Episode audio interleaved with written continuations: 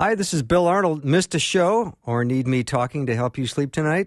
I have several solutions to that situation. Here are the podcasts from the show. You are the best for listening and supporting Faith Radio.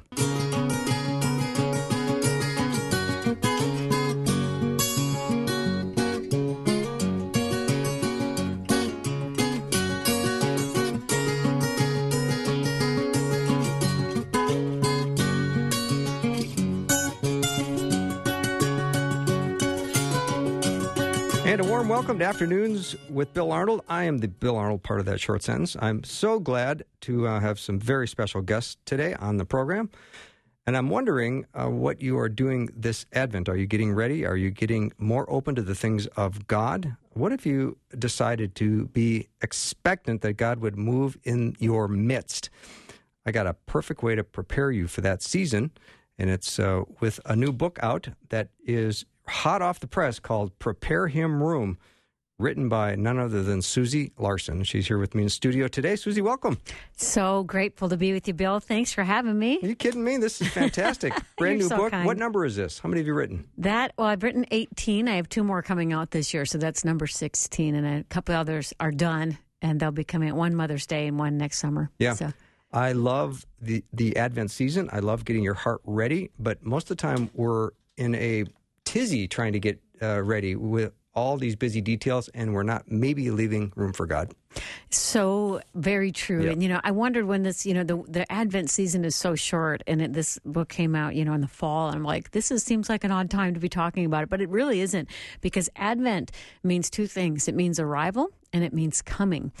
And we, you know, in generations past, they would take, Christians would take the previous four Sundays to Christmas, and they would fast and pray, Bill. They would, you know, practice restraint and enter into communion with God to prepare their hearts to celebrate that Jesus came to earth as a baby. And I would say, I feel just an urgency more than ever, because Jesus' return is nearer than it's ever been. So not only should we enter this season with an expectancy around what does God want to speak to me this season, I want to honor the fact that he came. I mean, that he came to earth for us is the greatest miracle of all. But the idea that he himself in the Gospel of Luke says, if I come back and find you about my Father's busy business, if I come back and see you living expectant about my return, I will put an apron on myself and put you at the table. So I feel I like, like it. It's just so important to live with a holy expectancy, and, and you know, his, his return is nearer than it's ever been. So this is the perfect time to prepare our hearts. Susie, are uh, Christians uh, used to um, Advent? Are they used to celebrating it and preparing? First of all, I think it's outstanding that we're preparing, commemorating the birth of Jesus in advance, anticipating his his his day, his return. Um, and I think it's a great it's a great practice, but not all Christians do it. No, I one hundred percent agree with you. And I even think our tendency, I think at times, if we can maybe read, you know, do a short reading, light a candle, and check the box. Mm-hmm. But, you know, I think what often happens is, especially when you have a, an accumulation of hardships, losses, disappointments, like we've had in the last couple of years, oftentimes people will look at the holidays as an opportunity to kind of throw caution to the wind, going, I don't want to think of my troubles for a while. I just want to, you know, I want to be merry. And that there's nothing wrong with that, and except that if you're indulging, and oftentimes the holidays, we overeat, overdrink, overspend, and we wake up feeling toxic and lethargic and regretful on the New Year, New Year's Day. And that's when you see all the commercials on weight loss and budgets and all that. Is that really how you want to exit this year and no. enter the next year? And so in the end of each chapter, I, I suggest very simple fasts, because I, for my almost my whole adult life, have practiced minor fasts and self-restraint during the holiday season, because I want to, I want to have clarity. I want to hear from God. I mean, to me, wrapping up a year and entering another year, I want to get a revelation from God. And you can't do that if you're trying hard not to feel the stuff that's under the surface. So it, again, this isn't a fluff. This isn't just a quaint little Advent book. It, it's really going to the heart of things with God, where you say, you know, instead of numbing out and trying hard not to feel the stuff I've been shoving in the basement of my soul for a whole year, I'm actually going to bring my very real story before a very real God, and I'm going to ask you, Lord, speak to me about my very real life, because Jesus came in the midst of trouble to bring hope to the world. What about my little Advent calendar that every time I open, there's a little chocolate in there? Well, that's sweet. pun intended. Can I not have totally that? Totally do that. No, I mean, and I hope you don't make me, I'm not at all trying to perpetuate legalism, but you know, there's a difference between feasting and having a good time and numbing out, yeah. so I don't have to feel stuff.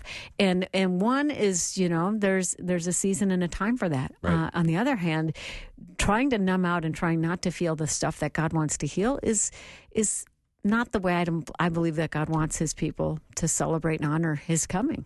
Susie, I always think the four weeks prior to Christmas, the holiday season, is like a big magnifying glass on your life. It is. The things that are good look bigger, and the things that are bad look bigger. Oh, it's not, that's a really good way to put it. Well, and, and yeah. that is when, if you numb out, you're going to maybe miss what God's got for you. Indeed. Especially and really, you're yeah. you're really subject to... to significant temptation, temptation to compare and then despair, temptation to overindulge so as not to feel. Yeah. I mean, just think of why you see these commercials, you know, buy it now, pay for it in four years from now, so to speak. And, you know, and people will say, you know, I drank to a degree I never would have. I ate, I spent. And the thing is, then the enemy comes right in. First, he, he baits you into sin. Then he accuses you for being such a dope for falling into his trap. And and so what I want to say is just to pose a different way. And, and the fasts at the end of the chapter are very, they're simple, but they're not easy. So like one is fast today from self-contempt. Another one is fast from overdoing it and trying to impress people.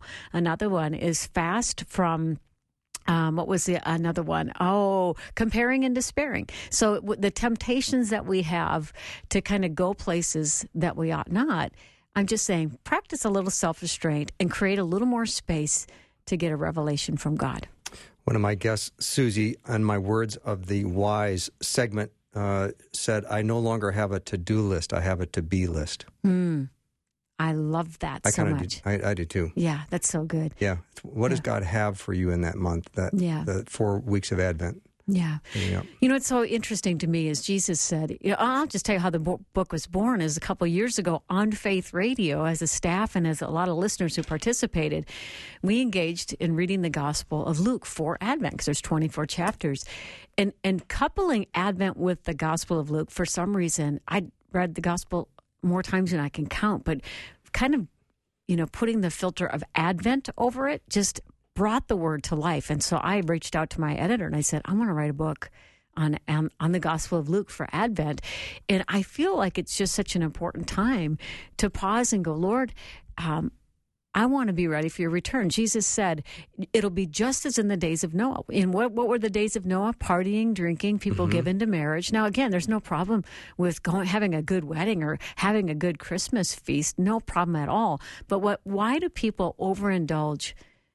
Most often it's to not feel something mm-hmm. that God wants to heal. And that's the travesty about it, because even when Jesus, that when, when the time will be no more and people won't have any, any more time to decide for Christ, they will have pain that that they, that the Savior was available to heal, but they opted not to hear from him. So I feel like as Christians, we can't impart what we don't possess, and there is a world that's hurting, a world that's traumatized, a world that's trying hard not to feel some things.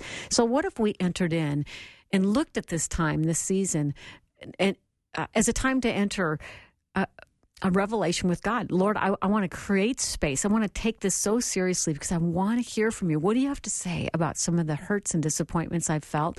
What do you have to say about the times we're in? What do you want to do in and through me in this next year? Give me a vision for where you're taking me in this next year. I just think we will miss out on that great invitation if we only look at the holidays as a chance to kind of throw our hard story to the side and just party on, you know? Mm-hmm.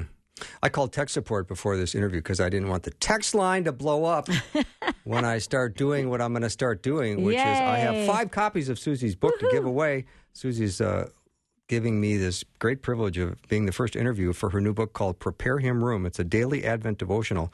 There's five copies, and there's also a couple of beautiful ornaments that I think are wooden, handcrafted by my son. They're Did he do gorgeous. These? Yes. Oh my. Yes, he has it, a laser machine, and uh, that's really we had him design. There's one that's a stable, and another one that's a vine, and it says "Prepare Him Room." He came for you, and they're and they're, the ba- on the back it says "Listen to Bill Arnold Afternoons." That's every that day. Is so for, nice. Yeah, isn't yeah, that, that nice? Is, yeah. So, yeah. I don't think First that was necessary. Line. No, but I appreciate you, Susie, uh, very much. Hmm. So if you want to be part of this drawing, and I know there's going to be a lot of names coming in, text the word book to eight seven seven, nine three three, two four eight four. Remember, just the word book. You'll be in the drawing for one of Susie Larson's uh, brand new books called Prepare Him Room, a daily Advent devotional. I'm going to have her for the whole hour. So we're going to talk all about her book and her devotional, but feel free to uh, send a question over too about the book or about Susie. I know she'd be more than happy to answer it. Again, eight seven seven, nine three three, two four eight four. We'll take a very short break and be right back with lots more.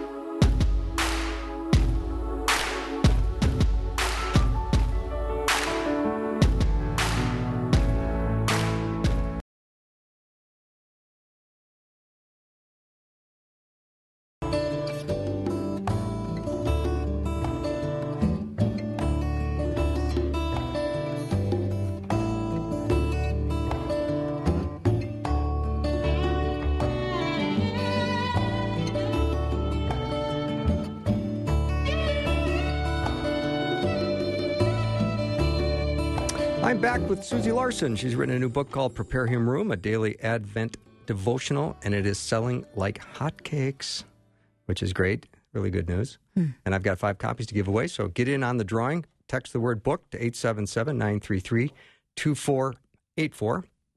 Susie, let's talk about, I think it's chapter, or day one, you explore the story of uh, Zechariah and Elizabeth, and you say that hope needs to make a comeback. Yeah, I, I love would, that story. Yeah. Yeah. You know, in that in that particular devotional, I, I write righteous and barren, because that's what Scripture says about uh, Elizabeth. And you don't often want to see those two words in the same sentence, you know, same kind of thing, holy and heartbroken. But that was Elizabeth and Zechariah. On one hand, their lives were submitted to God. So she was righteous. They were righteous, but they were barren. They were holy, but they were heartbroken because God did not give them the desires of their heart. And I think it takes so much maturity to be in the not yet and to continue to follow God, to say, you're still good, you're still God. I'm going to keep showing up and walking with you, even though the very thing I want most of all, you just haven't given me yet. And I just think that right there is such a powerful testimony of, of maturity and faithfulness. But then you get Zechariah. He was chosen by lot to go into the temple to offer sacrifices. He was alone until he wasn't. And yeah. An angel appears and tells him that he will have a son. And this son, Jesus says, is, is going to be the greatest man born of woman. And the idea that they went so long without their needs, um, their deepest desire met, and then God came into their story and intervened in a way that completely surprised them, is such a great reminder for us that our story's not over. My friend says, my friend Jody says, if, if your story's not good yet, it's because God's not done yet. And, I, and the invitation there is just for a holy expectancy to, to make a comeback. And I've shared this, and I probably even have shared it on your on your show before, but I've said it enough times, but it bears repeating here. But twenty years ago, my mentor said, Susie, you need to make a distinction between expectation and expectancy. She said, expectation is premeditated disappointment, where you're deciding how God needs to perform for you and and how you it, things need to, it's like your outcome. You've decided your outcome, and if God doesn't come through for you the way you think he should, you're deciding ahead of time you're going to be disappointed. And so often people say, I tried prayer, it doesn't work, because mm-hmm. they had an expectation. Expectancy, on the other hand, she says, requires some maturity, because you're leaning into mystery. You're saying, his ways are higher than my ways. His thoughts are higher than my thoughts, but I know he's good. And Ephesians three twenty says he's able to do above and beyond all ever I could dare to ask or imagine. That means you're daring to ask and imagine good things. Well, his his ways are higher and far beyond that. So the idea of expectancy is to say, Lord, you're good. Your promises are true. And instead of having an expectation that you're going to perform a certain way, I'm going to follow you and trust you and live with the, lean into the mystery that any day now, I'm going to see your kingdom come in my story in a way that will take my breath away. We don't always get what we want, but he definitely brings what we need, and then and he brings the, and then some, I would add. Mm-hmm. When we pray in our staff meetings, I will say to myself, Susie always prays with an incredible sense of expectancy. I've always thought that. Hmm. And I, I'm always encouraged. And I always say to God when I start praying, God, you have information about my life I don't have, and I'm trusting you, so I'm going to ask these with an expectancy that you're going to move and you're going to act. I don't know what it's going to look like, but that's, I think, where you take your step of faith. Indeed. And yeah.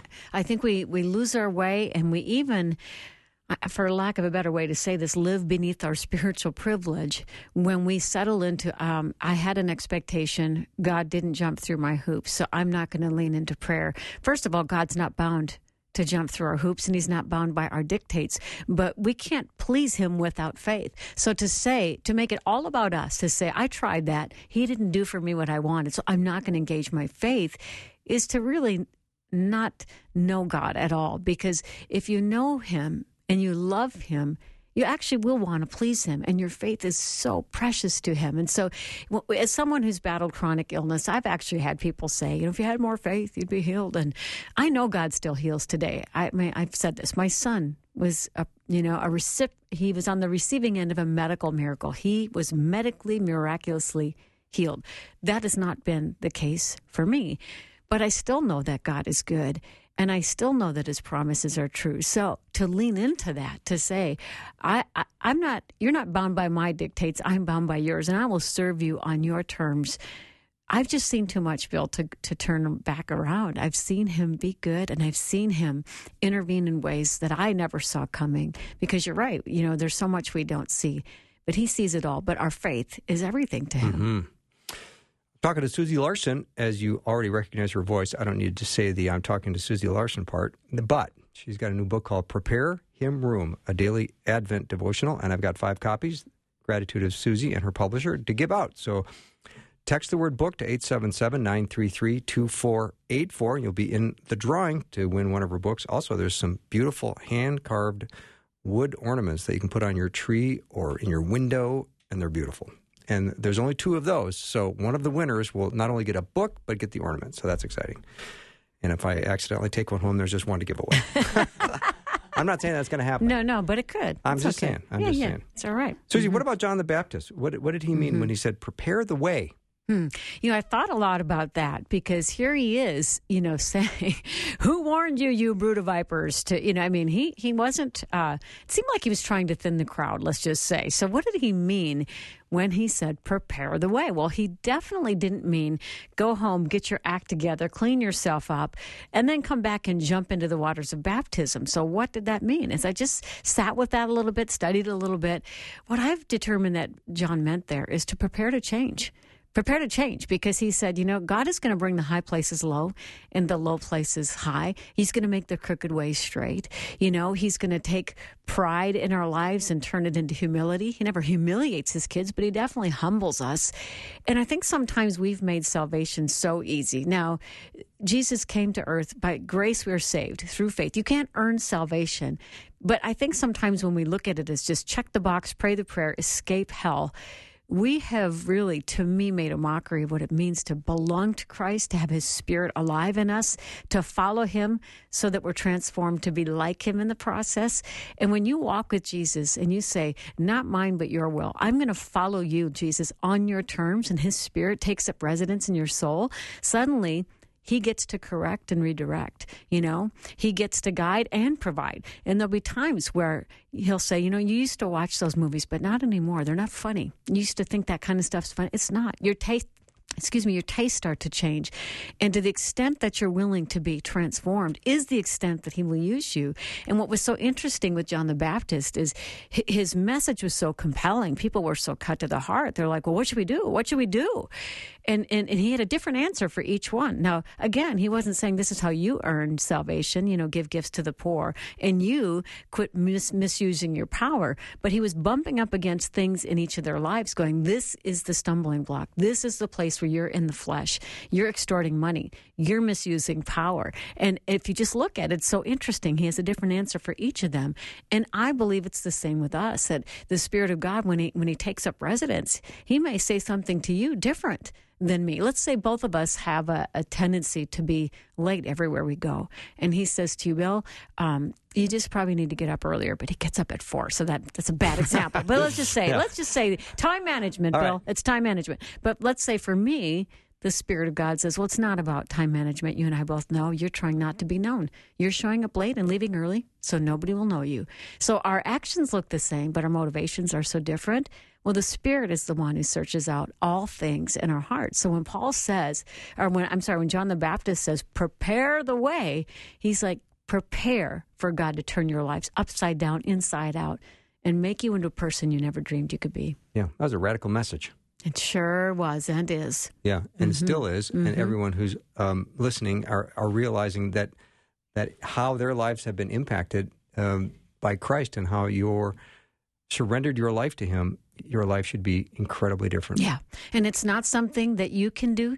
And this is what's yep. so important. Often when I'm presenting the gospel at my w- women's events, I, and I'll say toward the end, if if you have some prideful woman looking down her nose at you now that you've received Christ and her telling you, this is what good Christians do, you know, clean it up, run, run the other way, because any you know, external pressure to conform that, you know, mentorship is one thing. Pressure to conform because this is what good Christians do is not a sustainable change. Transformational change happens from conviction, from the Spirit in us going, this is the way. Walk in it.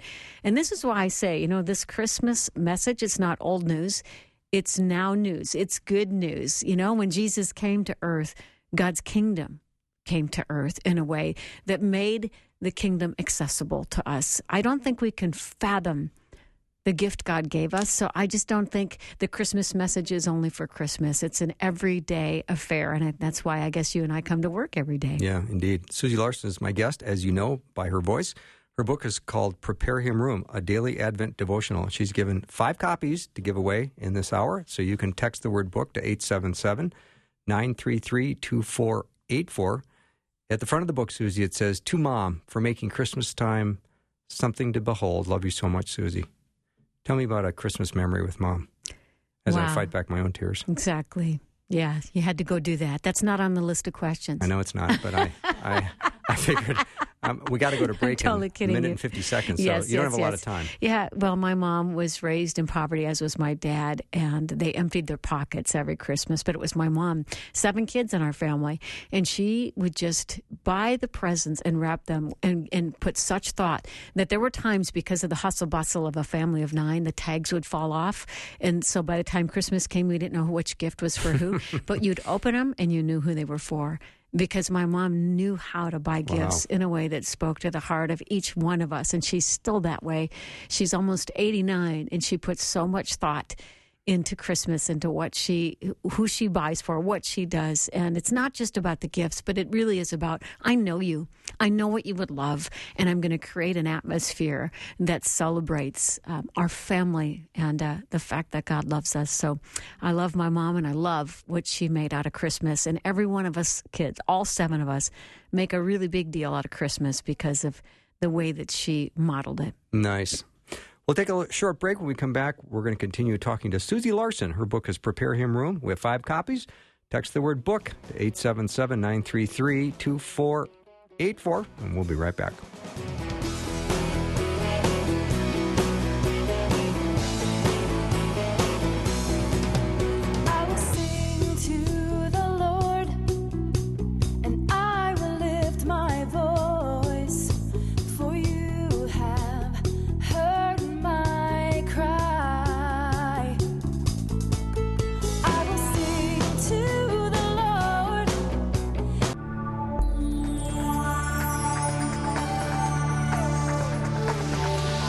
It's the afternoon show with Bill Arnold.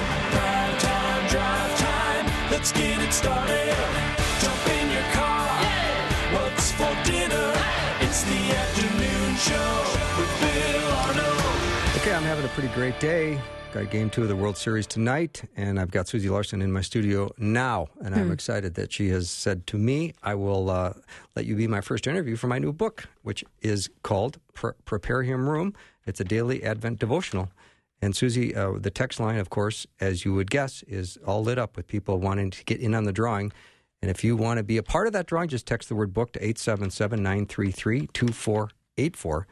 All right, as I'm looking through your book, Susie, on day seven, you tell some pretty compelling stories from Scripture about encountering Jesus.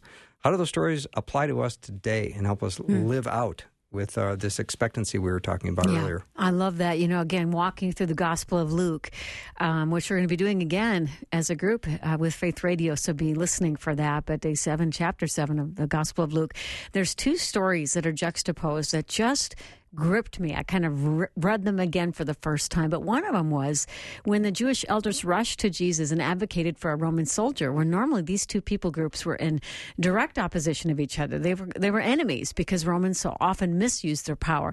But these Jewish elders were saying, Lord, you, you have to help him because his slave is on the verge of death, and he's been a friend to us, and he's used his own money to help build our temple, which is just kind of amazing to me that this Roman soldier had some kind of sense of Of the things of God, to be kind to the Jewish people, and to the point where he'd sacrifice some of his own resources to help them build their temple. But here now he's got a slave that he just deeply loves who's on the verge of death. And yet he says, this this soldier said, understood authority, and he understood humility, because he said, you know, I'm under authority, and I have authority over soldiers, so I understand authority. So you don't even need to come to my home. You can just say the word from where you're at. Besides, I'm not really worthy of having you in my home. And that that juxtaposition of humility and an understanding of authority is, I would say, irresistible to heaven, and it was irresistible to Jesus. He was in awe. If you look at the times Jesus stopped in his tracks, it usually was profound faith and profound unbelief, where he would go, wow, I haven't seen this quite yet. And he was in awe of this soldier and just spoke the word, and the servant was healed. And I think so often we, we maybe because it's maybe been a while since you've really had a sense of the, you know, the presence of God, um, I think when we go too long without really encountering him and be in awe of his word and of, of his ways, we lose the fear of God. And when we lose the fear of God, we lose the reverence and the, and the sense of respect, and we lose our sense of humility. And when I, just because I feel like, and I don't know how if you feel this way, but, but I feel like as Christians in the West, we've been exiled to Babylon. Mm-hmm. It feels like that to me, that we've been exiled to Babylon. And so I, I did a little study on just what, why did that happen for the Israelites? What were the things that they did that caused God to allow that to happen, for them to be exiled to a foreign land and be oppressed? And the very first thing, their first offense, was they stopped listening to God, because you can only listen to one voice at a time. They stopped listening to God. And when you stop listening, guess what happens? You listen to other things. And when you listen to other things, your hearts grow hard. That's what it says in the Old Testament. They stopped listening, so they stopped feeling sorry for their sin, and their hearts grew mm-hmm. hard. To have this Roman soldier to be so unlikely to have a, a, you know, a reverence before God and a humility before him enough to go, I get authority and I understand humility. His stance there got Jesus' attention. And I would just say the same is true for us, that when we revere God and we honor him and give him the honor he deserves, and we approach him with a humble boldness, um, The, that's the stuff of miracles. I just think it is. And then the next scene, Jesus goes to a village, the village of Nain. And here we find a woman, and it's the worst day of her life. You know, she'd already lost her husband, and how she loses her son. And so I paint a picture of her dragging her feet through the dirt, wailing in her hands, you know, and tear strain, you know, it's kind of dusty tear trails down her cheeks, guttural sobbing. She's not crying out to God. She's in the funeral procession for her son, and women in ancient times were super vulnerable without men, without a son, a brother, a dad, or a husband. So this is the worst day of her life. And Jesus interrupts the funeral procession and brings her son back to life. And to me, this is again a picture of there's times you're, we're hurting so bad we can't even cry out for help. And Jesus intervenes and and sp- brings life where we can never even imagine it. And this is why the overall theme of the book is I want expectancy to make a comeback, because he's the God of full of surprises. He continually surprises us. And if we can, you know, keep the main things the main things, if we can remember he is God, we are not, if we can keep our hearts humble before him, and when we can't even lift our heads, even then we can know he's near, he is good, and he is one who will absolutely interrupt the worst days of our life with the surprise of his goodness. So, and that's a perfect example mm-hmm. where Jesus brought his, that boy back to life. Yeah, yeah. Just amazing, mm-hmm. you know? Yeah, you know, Watchman Nee once wrote that we can't have authority unless we're under authority. And and James four seven says, submit to God, Resist the devil and he will flee. And submit to God is a military term. It means get back in rank. And I so often will hear that passage quoted out of context where, you know, just, just resist the devil and he'll leave you alone. That's just not true. If you're out of authority, if you've usurped authority, if you're out of rank as a Christian, and how do you do that? Bitterness, unforgiveness, disobedience, hidden sin. I mean, there's a long list. I think we, if you know the word, you basically know when you're out of authority. Well, the enemy's a legalist. He will find ways mm-hmm. to get at you. If you give him an open door, he is taking it. Well, then the enemy is all after you. But if you uh, get back in rank, you submit to God, and then you rise up in your God-given authority. You resist the devil. He has to flee. So I just think it's so important to understand that combination of reverence and humility and honor. And in that, to me, is the sweet spot of walking with God, first because he deserves it, but then that's where you hear him, and that's where things start to happen in your life. Mm-hmm. Susie Larson is my guest. You can probably tell that. Her book is Prepare Him Room. It's her brand new book. It's a daily Advent devotional. She was nice enough to offer five copies to give away in a drawing. And if I decide to shorten my Christmas list, there'd be three copies to give away. What? I'm just, just trying to be it's honest. It's your show, Bill. Thank it's you, Susie. Yeah. Thank you for uh-huh. recognizing mm-hmm. that. But you can text the word book to eight seven seven, nine three three, two four eight four. Susie, I think uh, on a lighter note, you've got kind of an entertaining story about a Christmas tree catastrophe in the book. Yeah, I think you'll appreciate please, this. Please tell the story. Yes, it will make you happy. I Good. know that. Yes, yes, yes. So because my mom and my dad, but I would say my mom, most of that credit goes to my mom, just with what she did with our, our Christmases. You know, we got, as soon as we got married, you know, crises kind of sort of happened with high-risk pregnancies and then financial brokenness. So none of what I was hoping would happen at Christmas time did. In fact, some of our worst crises happened at Christmas time. And I developed an unhealthy Christmas fantasy. I'm just going to bet because I, I, would, I know I would see these Christmas commercials and I would be like, one day this will be mine.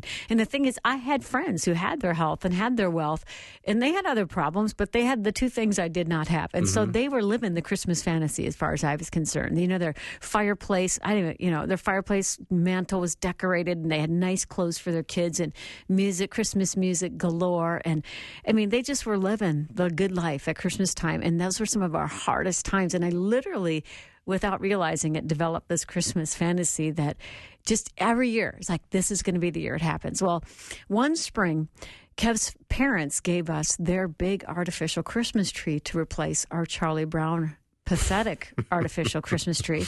And that next fall, winter, I was starting to feel a little bit better. So I'm thinking, this is going to be the year. We got the tree.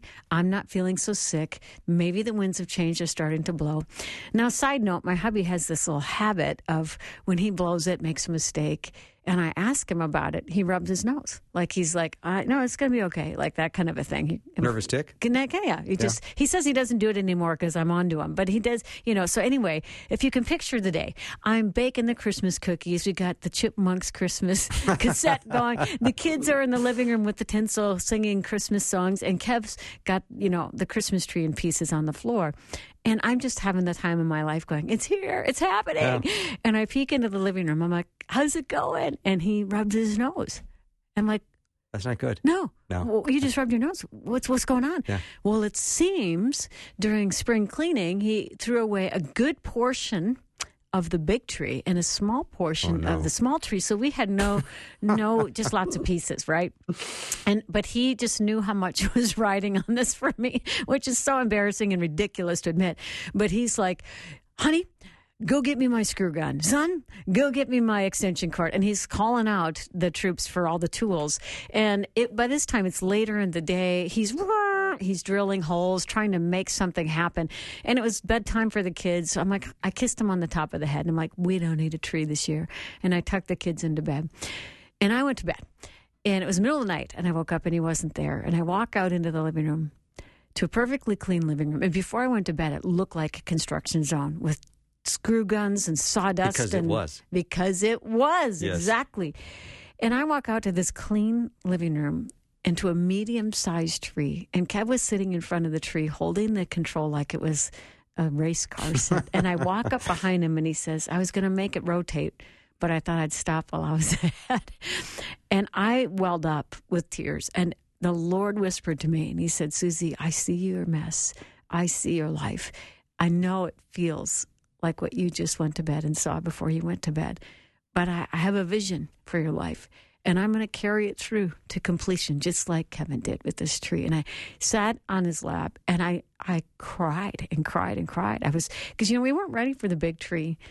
We were ready for the medium tree. You know, mm-hmm. we would have more crises before things actually started to change for us. But it was such a picture for me, Bill, that, that, you know, Christmas, as you said, it amplifies some of the best parts and some of the hard parts. And I think if you're in crisis, it mocks your pain, because people seem extra happy. People who have seem to be everywhere. The have-nots are hidden in the shadows. Mm-hmm. And, and so that's when your pain feels more pronounced and your losses feel deep.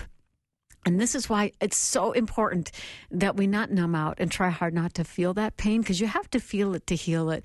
But if you are in one of those seasons where everybody's partying but you, know that Jesus sees the mess, and you're not going to stay there. He's he's up to something good, and he's making something beautiful of your life. Just don't give up hope. So, Susie, how important is it then to prepare him room, to take this Advent season, the four weeks leading up to Christmas, and start being intentional about getting your heart ready and start to heal what God wants to heal in your life? I feel so passionate about it, Bill. Um, Enough that you'd write a book? Well, more than that even. I mean, if I was, I mean, really, that's a good question, because I wrote it because I loved our time in the Gospel of Luke a couple years ago. I, you know, I wrote it a year ago. But I think because of the, the wine press that I've been in, just yeah. some of the stuff that I'm dealing with behind the scenes and the times we're in, and who could have even you know, anticipated what has transpired in our day and in our culture and in our country. Jesus' return is nearer than it's ever been. So it feels more important than ever that, that we be sober-minded, you know, be patient in affliction, joyful in hope, constant in prayer, that we not throw caution to the wind to go, it's just been such a hard year, I'm just going to party down and relax and mm-hmm. have fun, have your parties, get some fun gifts for people that you love. But that's a secondary thing. The primary thing is create some space to go, God, how do you want me to exit this year? What baggage am I dragging with me that you actually want me to leave behind? What kind of vision do you want to cast for the coming year? And what's my role in the greater kingdom story? I just, I feel so strongly that's a holy invitation for all of us. Yeah, it is. Take a little break. Susie Larson's new book, Prepare Him Room. It's a daily Advent devotional.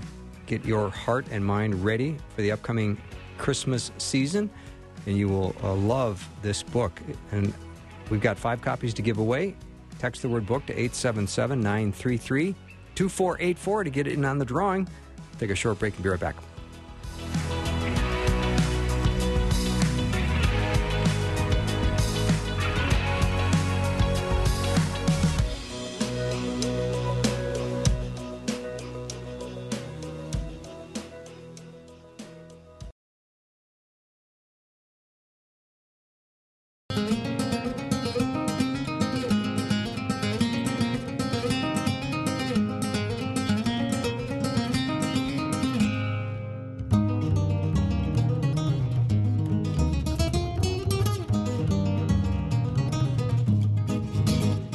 Back to the show. So glad to have Susie Larson in studio.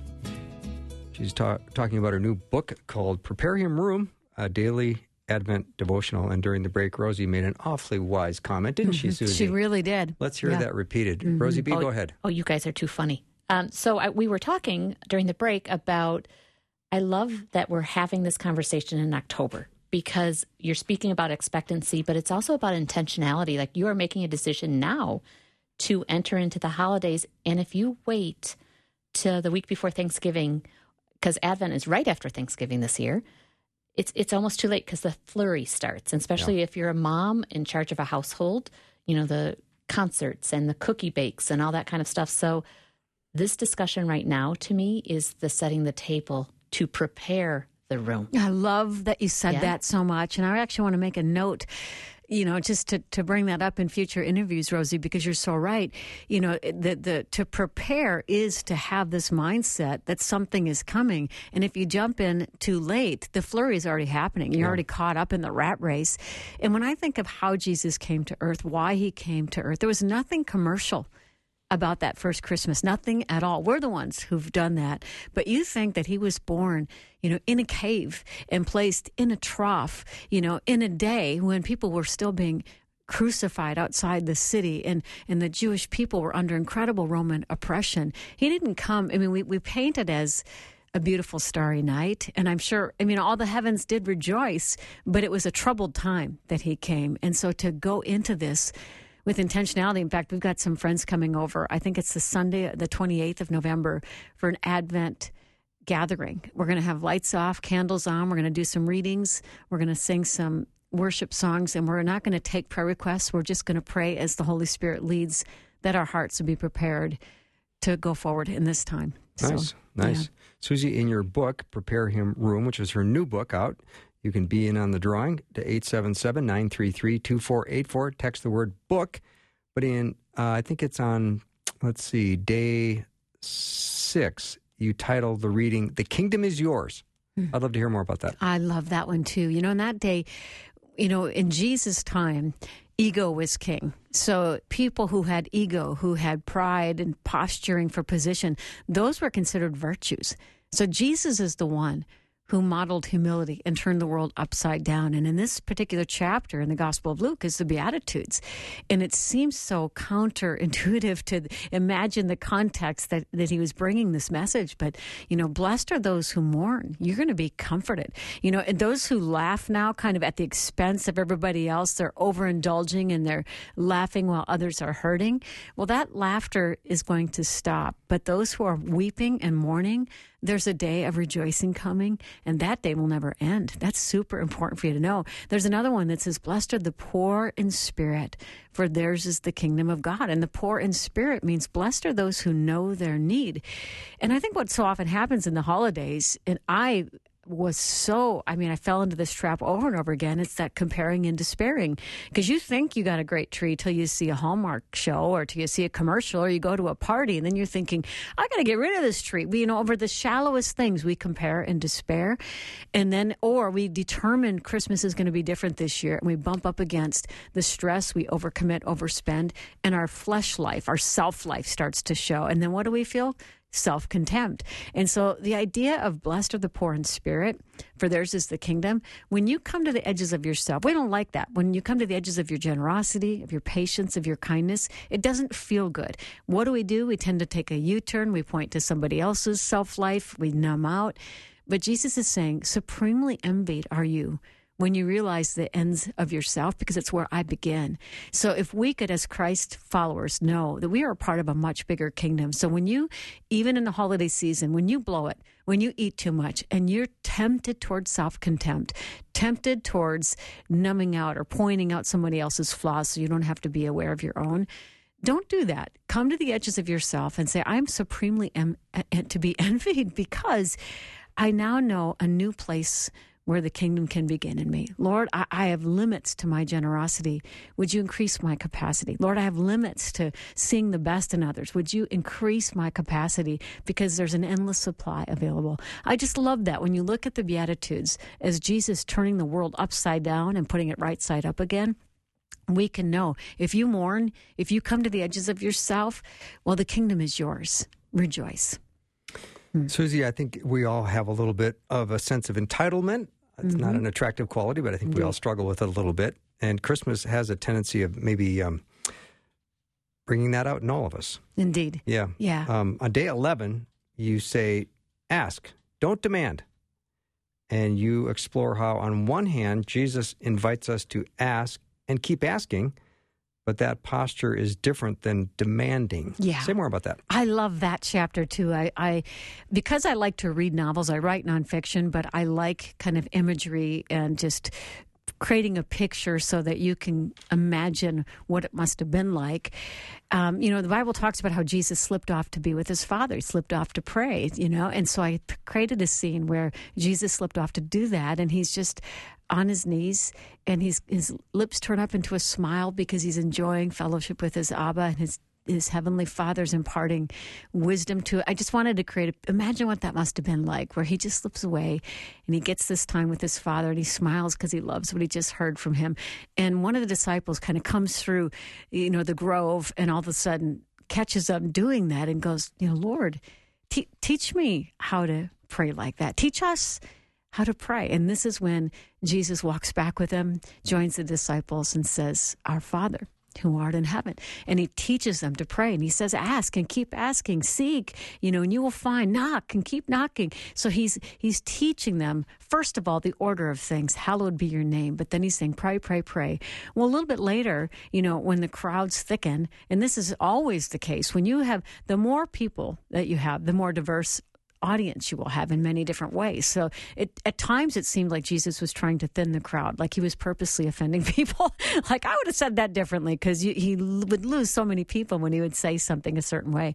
But when there were large crowds, there were differing opinions. There were some who were hanging on every word he had to say. That's why they were there. Others were seekers. They're like, you know, I'm, I'm going to consider what you have to say.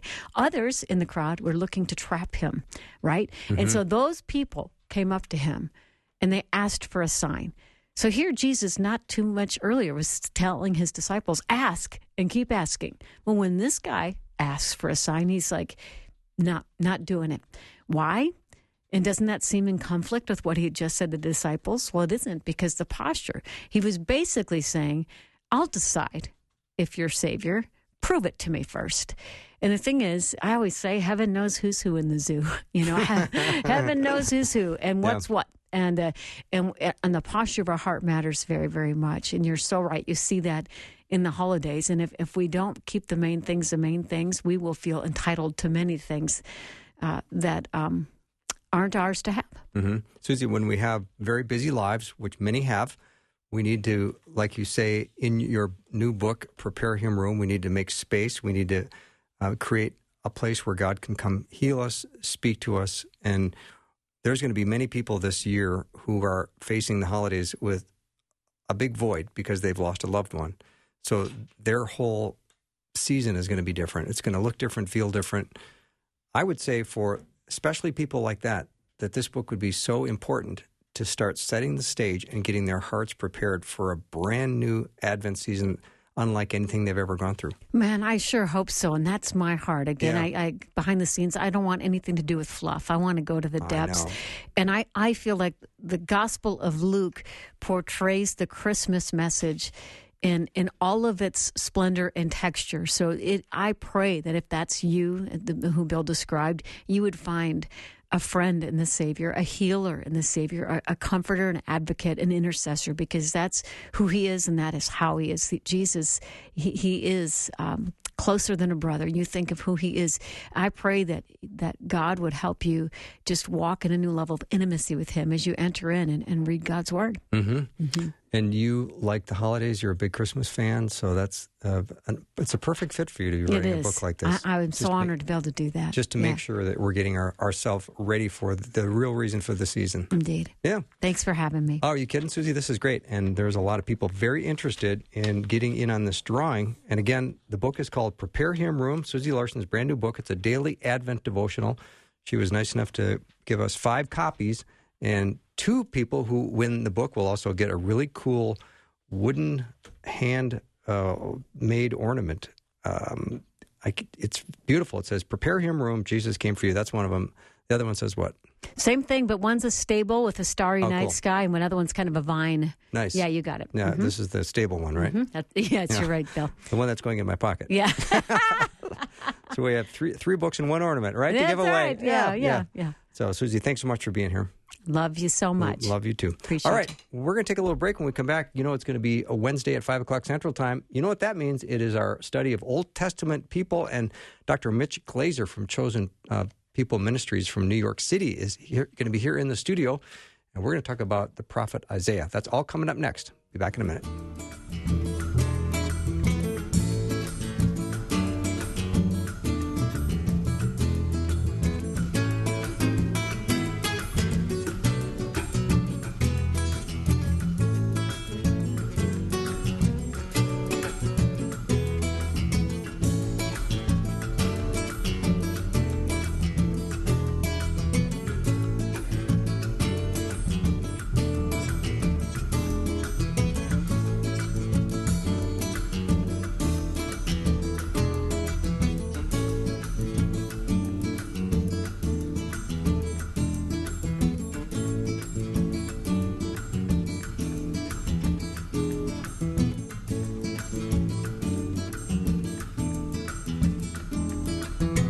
Thanks for listening. Programming like this is made available through your support.